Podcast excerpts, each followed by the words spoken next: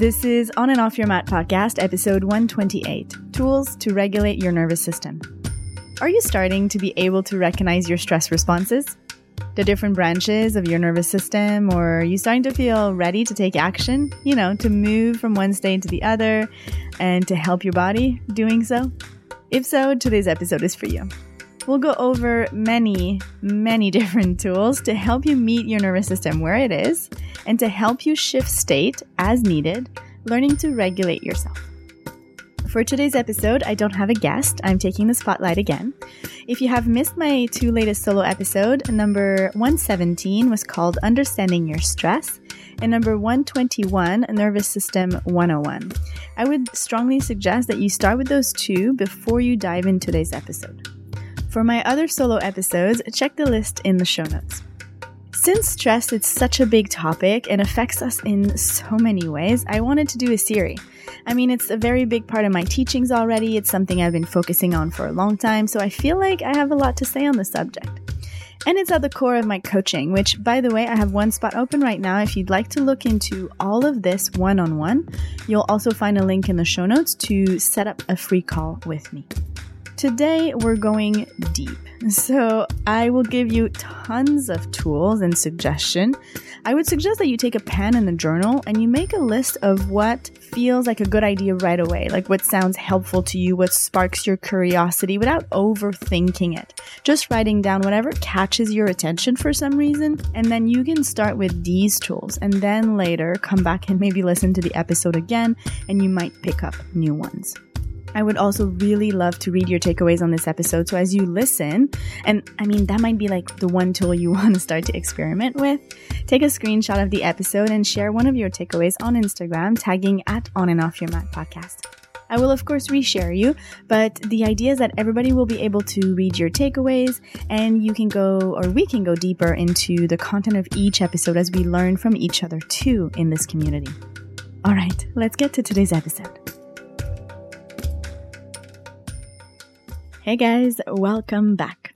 Now, before we get into all the tools, let's do a little recap of our nervous system. In episode 117, we've learned the importance of our perception, our thoughts, our language in our experience of stress. In episode 121, we've talked about the autonomic branch of your nervous system with the three states explained by polyvagal theory, dorsal vagal, or your freeze collapsed state, sympathetic, or your fight or flight, and ventral vagal, or your social and engaged. All three organized on a ladder from dorsal moving up towards ventral. We learned that we oscillate between these three states as a way to stay safe and conserve energy. As a reminder, ventral vagal is the state in which you're able to socially engage, to connect, to relate to other people. Your system is functioning optimally, and that includes your digestion, your reproduction, your rest, and all your healing mechanisms. We are present, we're feeling secure and loving. Your sympathetic response, or your fight or flight, resembles a stress response. It is. We are activated, mobilized, we're ready to take action to get rid of any threat that comes our way. We might feel agitated, even like frantic, we um, experience fear, worry, and anxiety in this state. And then lastly, dorsal vagal is your I'm playing possum response. Deer in headlights. It's a state of collapse where you have no agency, you're feeling lethargic, or it's a state of freeze where you're petrified, where you're unable to mobilize, you're unable to take action. In whichever state you are at whatever moment, you can take the right next action for you to move closer towards what you need or what you want to experience in the moment. So if you're in dorsal vagal, you need to get unfrozen, unstuck, a little reactivated to be able to be mobilized, to get active and to get something done. But if you're overindulging in your sympathetic response, you might need to move to a more relaxed state, something closer to ventral vagal. And in your ventral vagal, if you're very happy and you're good being there, but something happens that threatens your safety, you need to be able to move pretty quickly down to your sympathetic response and be able to fight or flee as you need. The first step in choosing the right tool for you in that moment is to understand where you are. So if you have skipped episode 121, nervous system 101, and when I say like dorsal vagal or ventral vagal, it sounds like I'm speaking another language, you might need to take a step back before you can take a step forward. But if you're comfortable with these words and what they mean in your body, let's keep going. So understanding yourself happens over time. And with practice, from observing yourself, from learning to recognize your body's sensations, what they mean, the emotions you're experiencing, your own thought patterns, your perception, particularly around safety or lack thereof. Since the nervous system moves like at the speed of light, you will probably need to start observing things after they happened. It might be just a couple minutes, but in the beginning, it's pretty much impossible to do it live in the heat of the moment. One tool that is really helpful to create some cognitive distance between your experience and what is happening is journaling. You can use prompts like, in my body, I feel. While even looking at a list of mm-hmm. physical symptoms for each state if you need that in the beginning. But if we take an example, in my body, I feel, my heart is pounding, I'm warm, I'm breathing a little faster, it's a little shallower, I feel tense around my shoulders and my neck. What is this? You got it. It's your sympathetic response. It looks like I'm about to fight, or I might retrieve and want to go hide somewhere. Prompt number two after in my body I feel, you might journal on emotionally I feel. If we continue with the same example, emotionally I feel anxious right now. I feel worried about, I feel afraid of, I feel agitated, confused, frustrated, irritated, angry, and the list goes on. Prompt number three I've been thinking, and then filling the blank. I've been thinking this is not fair. It's too difficult. It's too demanding. I've been thinking I'm a failure. I'm an imposter. I've been thinking I'm not good enough. This is not okay. This is dangerous. I don't feel good here. It's always like, it's never like, or all men, all women, all the time, right? These kind of thoughts, observing what they are and what are we repeating in our head on a loop, on a tape. Prompt number four, in this case, I would feel safer if. I would feel more social if. I would feel more relaxed if. And as you practice journaling on these things, over time you will be faster. You'll be able to feel, observe, name your experience in second. I feel, mm-mm I'm in a state of, Mm-mm-mm. And then you can choose the easiest word for you to remember or comprehend. It could be social or connected or engage or loving for ventral vagal. It could be fight or flight or activated or whatever resonates for you for sympathetic. It could be frozen, possum, collapsed, whatever you want for dorsal ventral. Just making it easy for yourself to recognize and feel, observe, and name fairly quickly over time. In a general manner, you can also use journaling to identify when you feel safe and when you don't. You can make a list of common triggers for your fight or flight response, as well as for your freeze response. And these might be things like an argument with my boss, something cutting me off in traffic, being late for an appointment, right? Once you worked on identifying your triggers, you can also do the opposite exercise and you can make a list of your glimmers. Glimmers might be a new term for you. Glimmers are the opposite kind of of trigger. They are the thing that brings you to that optimal nervous system state of your ventral vagal, socially engaged and loving state. And it could be something as simple as petting your dog, getting a hug, anything that helps you feel better. Good. Move up the ladder, right? Once you have identified where you stand, you have to meet yourself there with acceptance. There's really no use in bullying yourself about the state you're in. It's only going to bring you further down towards collapse. Where if you use compassion, acceptance, and love, that will help you move towards ventral vagal state, loving, socially engaged state. Meeting yourself where you are instead of where you think you should be also allows you to be very gentle in the transition, right? If you're collapsed and you try to forcefully get activated, it might backfire on you. So when you're collapsed, you want to start with something that resembles that energy. It will feel safer for your system. And safety here is the name of the game. So as you feel safe, then you'll be able to transition into a different state. It's like you have to build that trusting relationship with your system first, saying, I see you, I hear you, I know we're here, I meet you here, I love you here. Now, let's take a step in that direction. So, in other words, when you're ready to take action, you need to meet yourself where you are to then slowly transition towards the next state on the ladder. Then you get grounded in that energy before moving to the next one if you're going to take two steps in one direction. Before we look into each state and what we can do, let's look at supporting the nervous system over time in general. Moving your baseline upward the ladder and widening your window of tolerance for your triggers. A regular yoga practice, meditation practice, breath practice, and mindfulness practice are great ways to support your system by focusing on being more present and learning to be a witness that will also support you in counteracting the effects of stress and just overall wellness. On top of that, yoga also helps you directly balance your sympathetic and parasympathetic responses, helping you find homeostasis. And in turn, it helps you balance your hormones and every system in your body while supporting a reduction in heart rate and blood pressure and more. With a breath practice, you can also learn to balance the branches of your autonomic nervous system. You can learn to deepen and slow down the rhythm of your breath, counteracting stress again. And then a meditation practice can help you activate your parasympathetic response, cultivate interoception, create distance between you and your thoughts, and so on. I feel like when it comes to these tools, I'm probably preaching to the choir. So I'm not going to dive further into justifying why these works. I'll go into other tools for you. so remember that ventral vagal or loving socially engaged is the state where your system functions optimally. So anything that helps you be more healthy, aka supports your system in functioning more optimally, will help you move your baseline upward over time. For me, that includes sleep quality and your circadian rhythms and your schedule.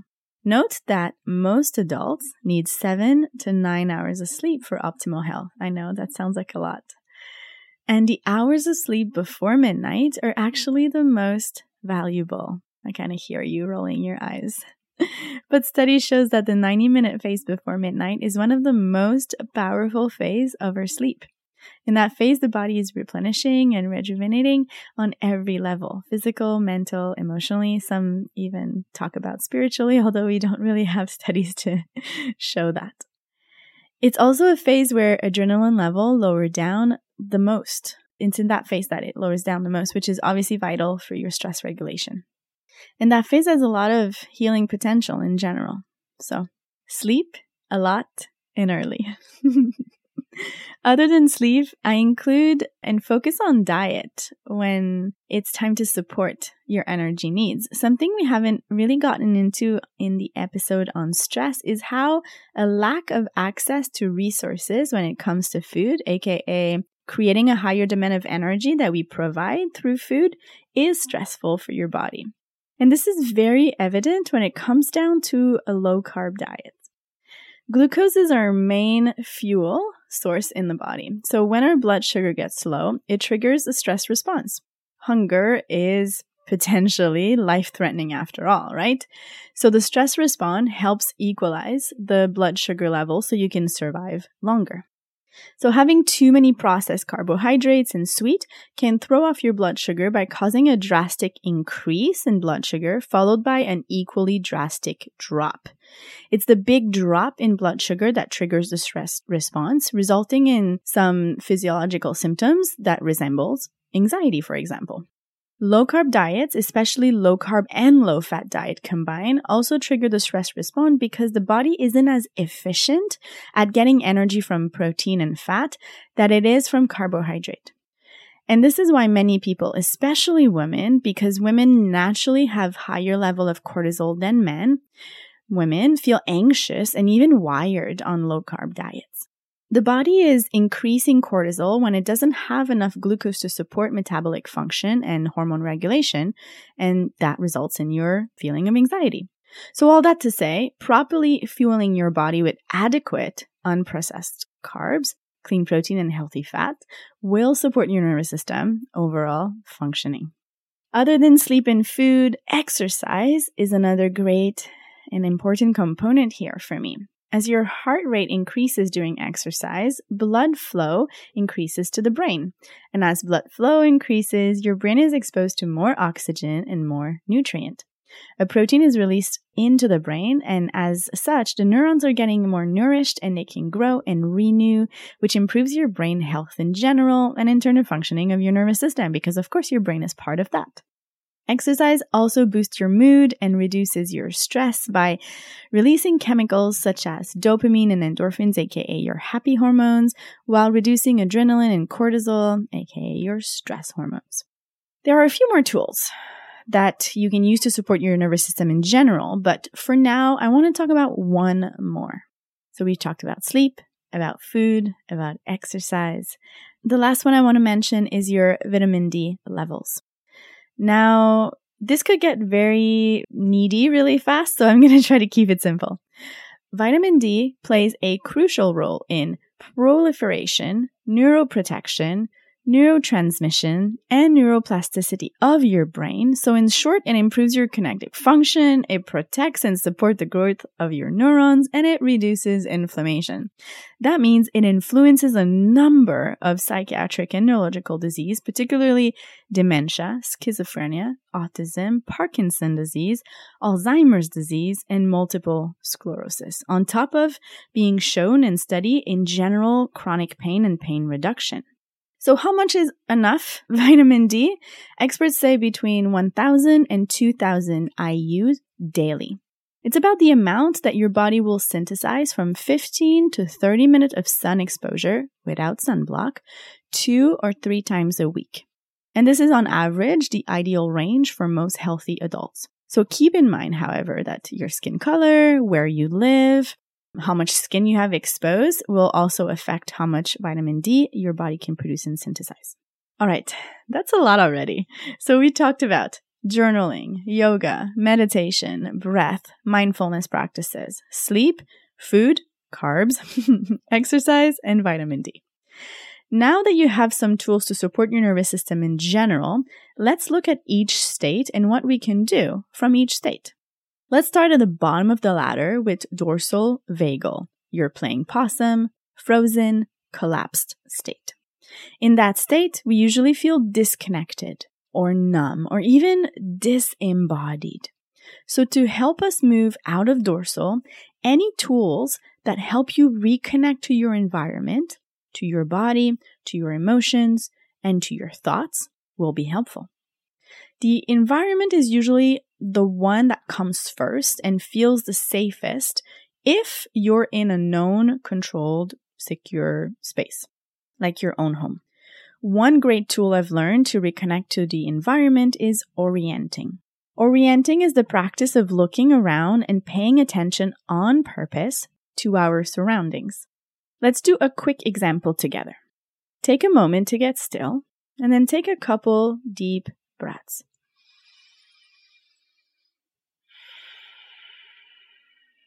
Kind of arriving in the moment and slowing things down. Now start to look around you. Notice and name all the blue things. So I have a blue cushion on my couch. There's a jean jacket hanging over there. I have a blue yoga mat. There's a blue button on my computer screen. There's a blue blanket. There's some blue in one of the curtains. There's some blue in one of the paintings. There's a coaster that has some blue. And that's about it in my environment right now. You could do the same by looking and seeing like how many square things you can find. Okay. And then after you've done this for whatever you choose, it could be a color, it could be a shape, it could be anything that's particularly interesting. Take a moment and notice how you feel. Orientation is the natural process or the natural response of animals to scan their environment to assess for safety, asking like, can I rest here? Or will I need to run or fight soon? So the body's response to the environment, whether that's your space, your landscape, or even the people around you, can be either sympathetic, dorsal, or ventral. If we feel safe in our space, Orienting helps us move up the ladder by helping our body and our breath experience that safety, that ease, that softness, that fullness, even that centerness. If we are out in the environment and we need to take a moment to orient, we can start by paying attention to things that are calming, like the clouds moving in the sky, or some leaves moving under the wind, or if, like me, you have the chance to live by the beach, the waves coming in and out are great things to look at to orient. On top of that, you can start to slowly scan your environment and again, find and name things you see. Here, the eye movement are essential because when we are in a dorsal state, the eyes tend to get fixed. Think of like a deer in headlights. So as we move the eyes, we signal to the brain that we can relax. Once you have reconnected to your environment, you can practice reconnecting to your body. And there are many tools you can choose from to do that. I like to use weighted blankets, yoga sandbags, or even if you have a pet, have your pet lay on you. That might really help you feel your body, its weight, and the ground or the couch or the bed or whatever's under you. These tools use deep pressure stimulation, which is thought to stimulate the production of serotonin, one of your mood boosting hormones, while reducing your cortisol, your stress hormone. We've been talking about this one so much. So these are some tools. Then you can add on when you feel ready. Something as simple as rubbing your arm, right? So you have one hand, you rub your arm, saying out loud, This is my arm, while breathing and looking at it. And then you can continue with the rest of your body. This is my hand. These are my fingers. This is my chest.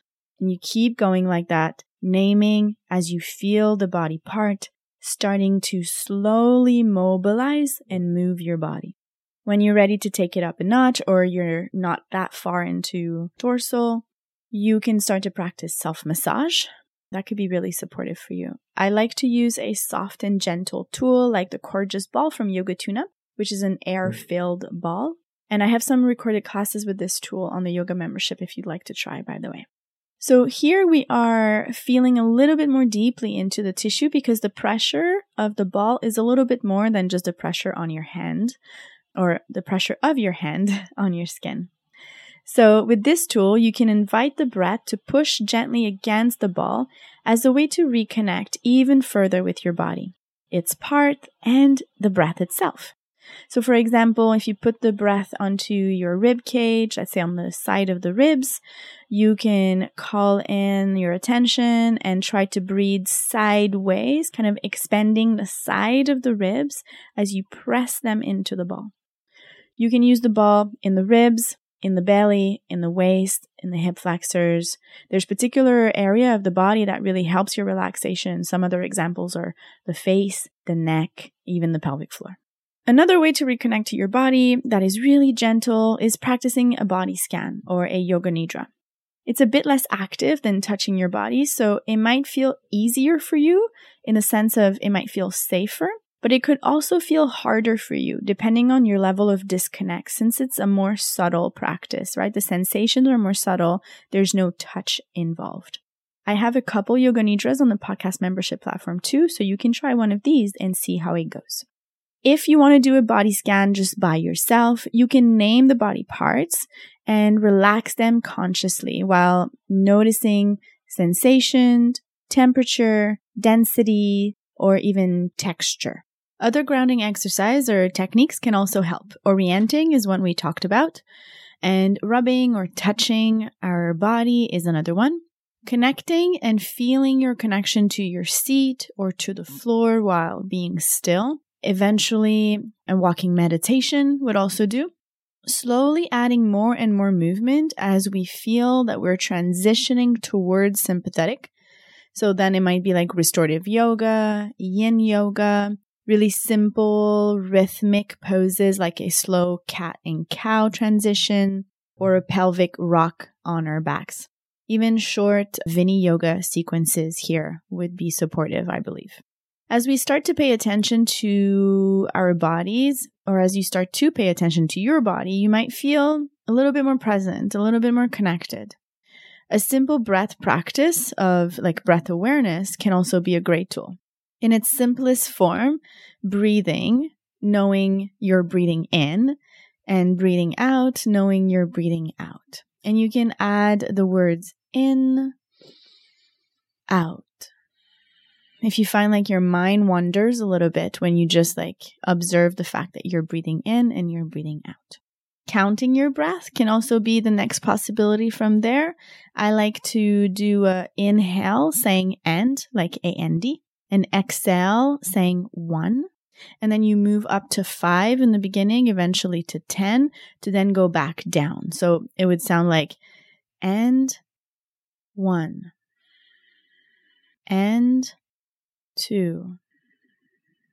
And then if you get to five, and five, and then end four, and three. And you go up and down like this, just keeping the count, especially backwards, asks your brain to be really present. And it's fairly calming.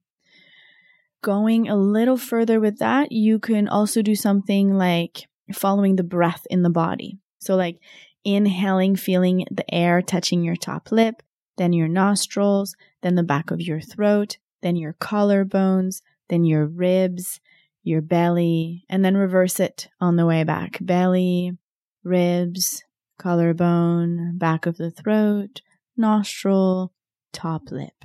So following the breath in the body.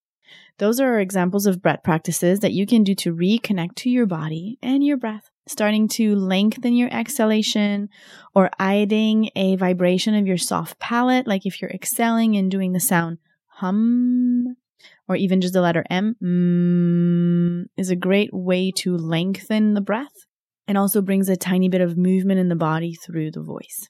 The last tool that I would recommend for the body to reconnect to the body is using cold water to move out of dorsal. So running your wrist under cool water or washing your face with cool water or running an ice cube on the side of your neck or inside your mouth can really help you and affect your heart rate and your heart rate variability as your cardiovascular system will respond to the cold by increasing your cardiac vagal activation. So it will move you a little bit closer towards sympathetic response. When it comes to reconnecting to the thoughts, now that we've done the body and the breath and the environment, when we want to reconnect with the thoughts, our desires, our emotions, we first need to learn to identify them. For some of us, it's super obvious for some emotions, and for others, it's really difficult. Like, it's difficult to know, like, is this anger or is this sadness? It might sound very different, but for some of us, they express in similar ways. So becoming aware of your emotion, being able to identify them, journal about them, even talk about them with a friend that can listen very well or a professional, that could be really helpful. Particularly looking at your relation to and your experience of shame, worthlessness, hopelessness, and helplessness.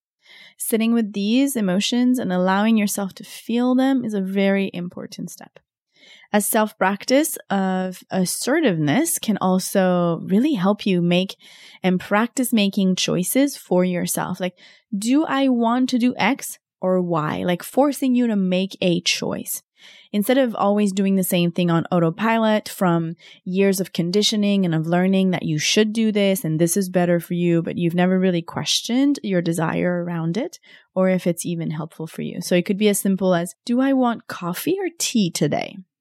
Do I want to eat out of a plate or a bowl? Do I prefer the black one or the blue one? These types of practices reconnect you to your preferences. Really talking and taking the time to ask yourself, do I want to do X? Am I feeling more Y? All of these things will be supportive and moving you out of that frozen, collapsed, unable to do anything because making a choice is already like a first action, right? Finally, I would add to the list tapping to be a really great tool if you can find a tapping professional or practitioner to help you learn the techniques. Concentration exercises like puzzles or memory games, those can also help you move out of dorsal as they kind of reconnect you with your cognitive function and help you kind of get back online a little bit.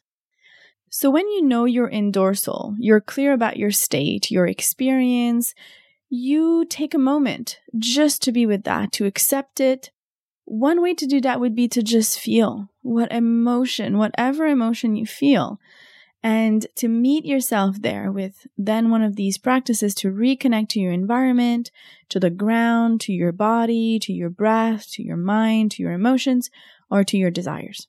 To anchor and solidify this, I would suggest to take a moment of pause and to ground that new energy before continuing to move on.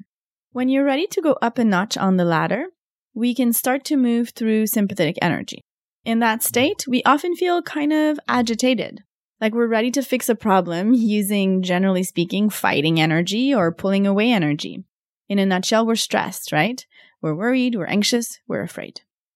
Thinking that emotions are just energy and motion, we often need to move our bodies to move that energy through. So from a restorative or yin practice from dorsal, we're now moving towards a more flowy, active practice.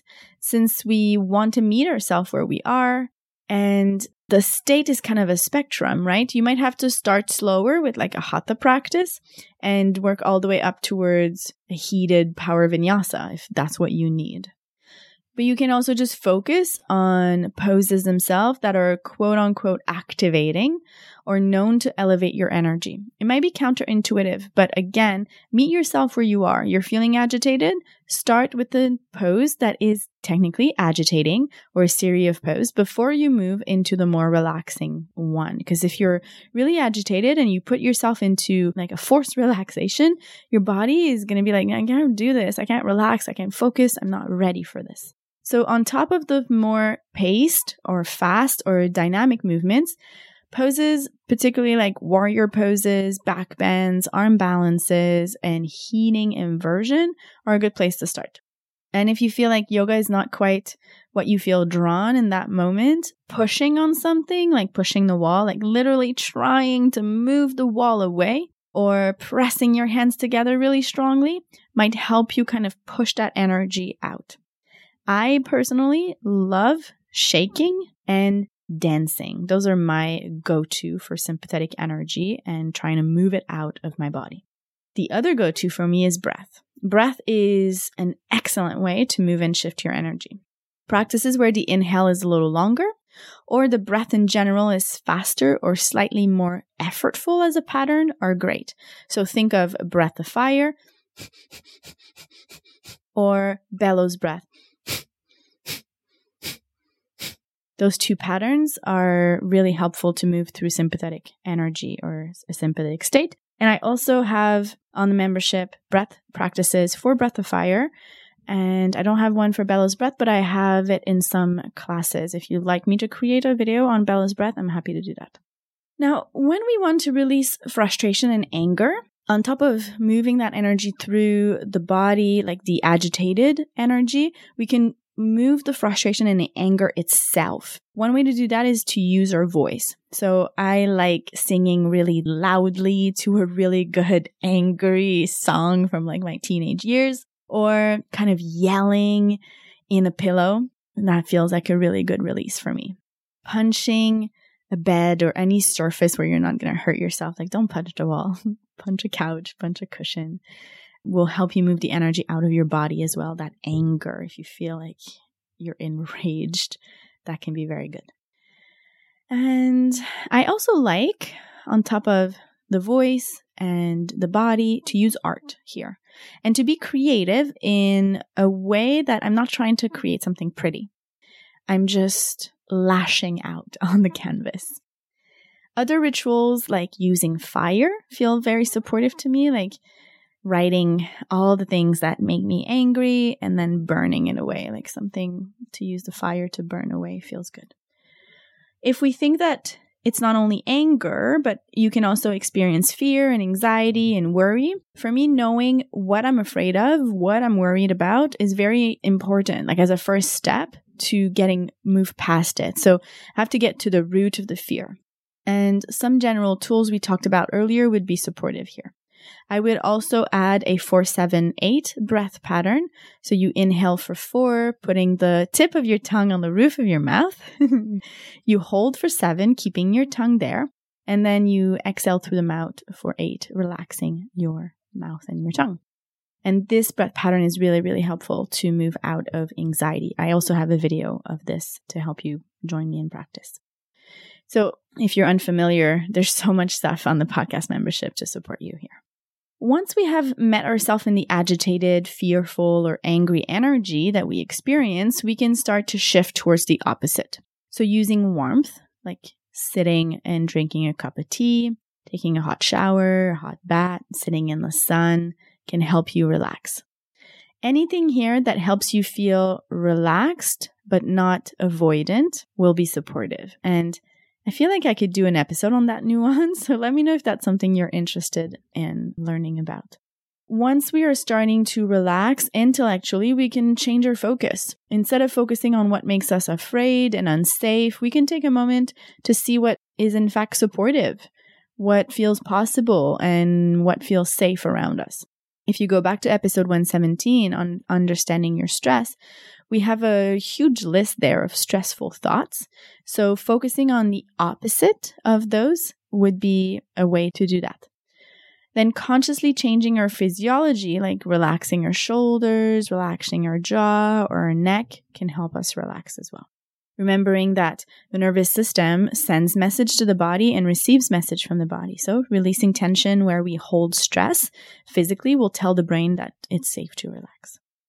As we move closer to ventral vagal, starting to ask for support, starting to slow down, using guided imagery of things that are relaxing for you, guided meditation, those are all ways that you can kind of bridge a little bit more towards ventral vagal.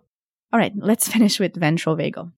In this state, you are socially engaged, you're connected, and you're able to relate to other people. Your system is functioning optimally. Every tool we talked about in the general mm-hmm. sense for supporting your nervous system will help you here anchor in ventral vagal. In addition, in ventral, any activities that you used to do as a child that makes you feel kind of happy and playful and carefree will help you anchor in ventral vagal. So, any games or activities or art or movements like, you know, a cartwheel are great to experiment with. Other than that, any practices that helps you feel connected to others. It could be like talking to your plants, cuddling your pet, asking for a hug, holding eye contact with someone that's safe for you, having them talk to you in a very like soothing voice, any loving touch, intimacy, and safe and vulnerable conversation where it's not like triggering the other person, but they're able to listen and receive you and just hold space for you. So, on top of connecting to others, you can also connect with yourself. Connecting with yourself might, you know, look different for you than anybody else, but here's a few ideas journaling, mindfulness, meditation, yoga. We talked about all of those already. You can add here any self care practice that you do, any self love practice that you do. Uh, self touch, we talked about self massage already, right? Particularly the eyes, face, neck, belly. And then lastly, you could connect or do anything that helps you feel connected to something greater. Again, yoga, but like more in a devotional kind of sense, prayer, meditation as well. And anything that sparks your creative voice expression as well. I love singing and humming, not that I have any talent to do it, but it feels good for my system, right? So if it's not singing in the shower, maybe it's singing in the car. The car is somewhere where I go wild.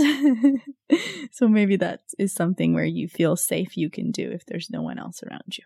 Last couple things you can add. Um, one would be heart rate variability exercise. So there are some studies showing how they impact positively your nervous system. So you can look into that and get the equipment you need and, you know, learn how to do that. And then one thing I've mentioned earlier were glimmers. So here, if you remember, glimmers are that thing that make you feel safe or good, kind of that opposite of the trigger, right? So for me, nature is definitely a glimmer.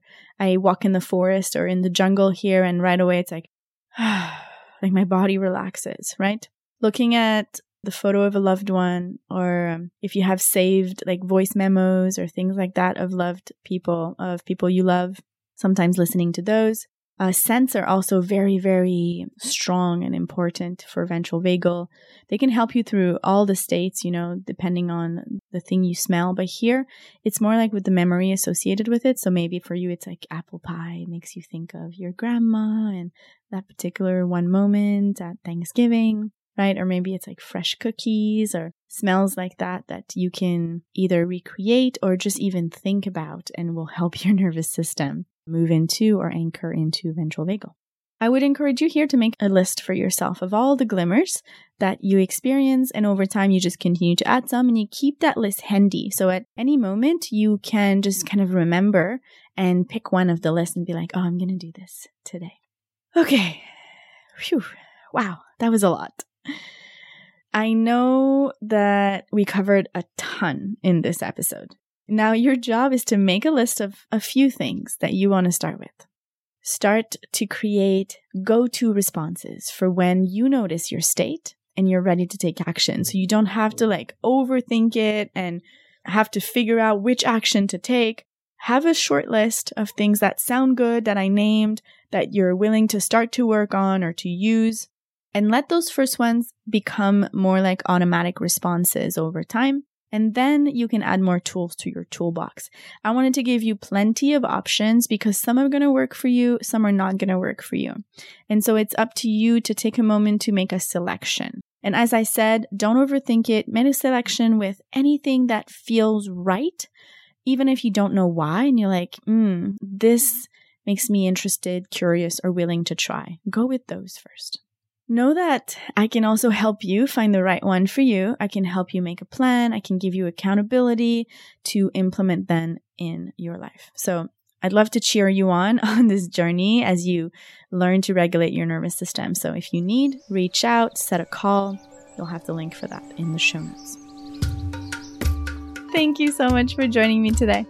If you enjoy this podcast, please subscribe, rate, and review anywhere you listen. Come and connect with me on Instagram at On and Off Your Mat Podcast and share your takeaways on your nervous system. Become a premium member and get your hands on all our exclusive content, including our class library. You'll find a link in the show notes for that.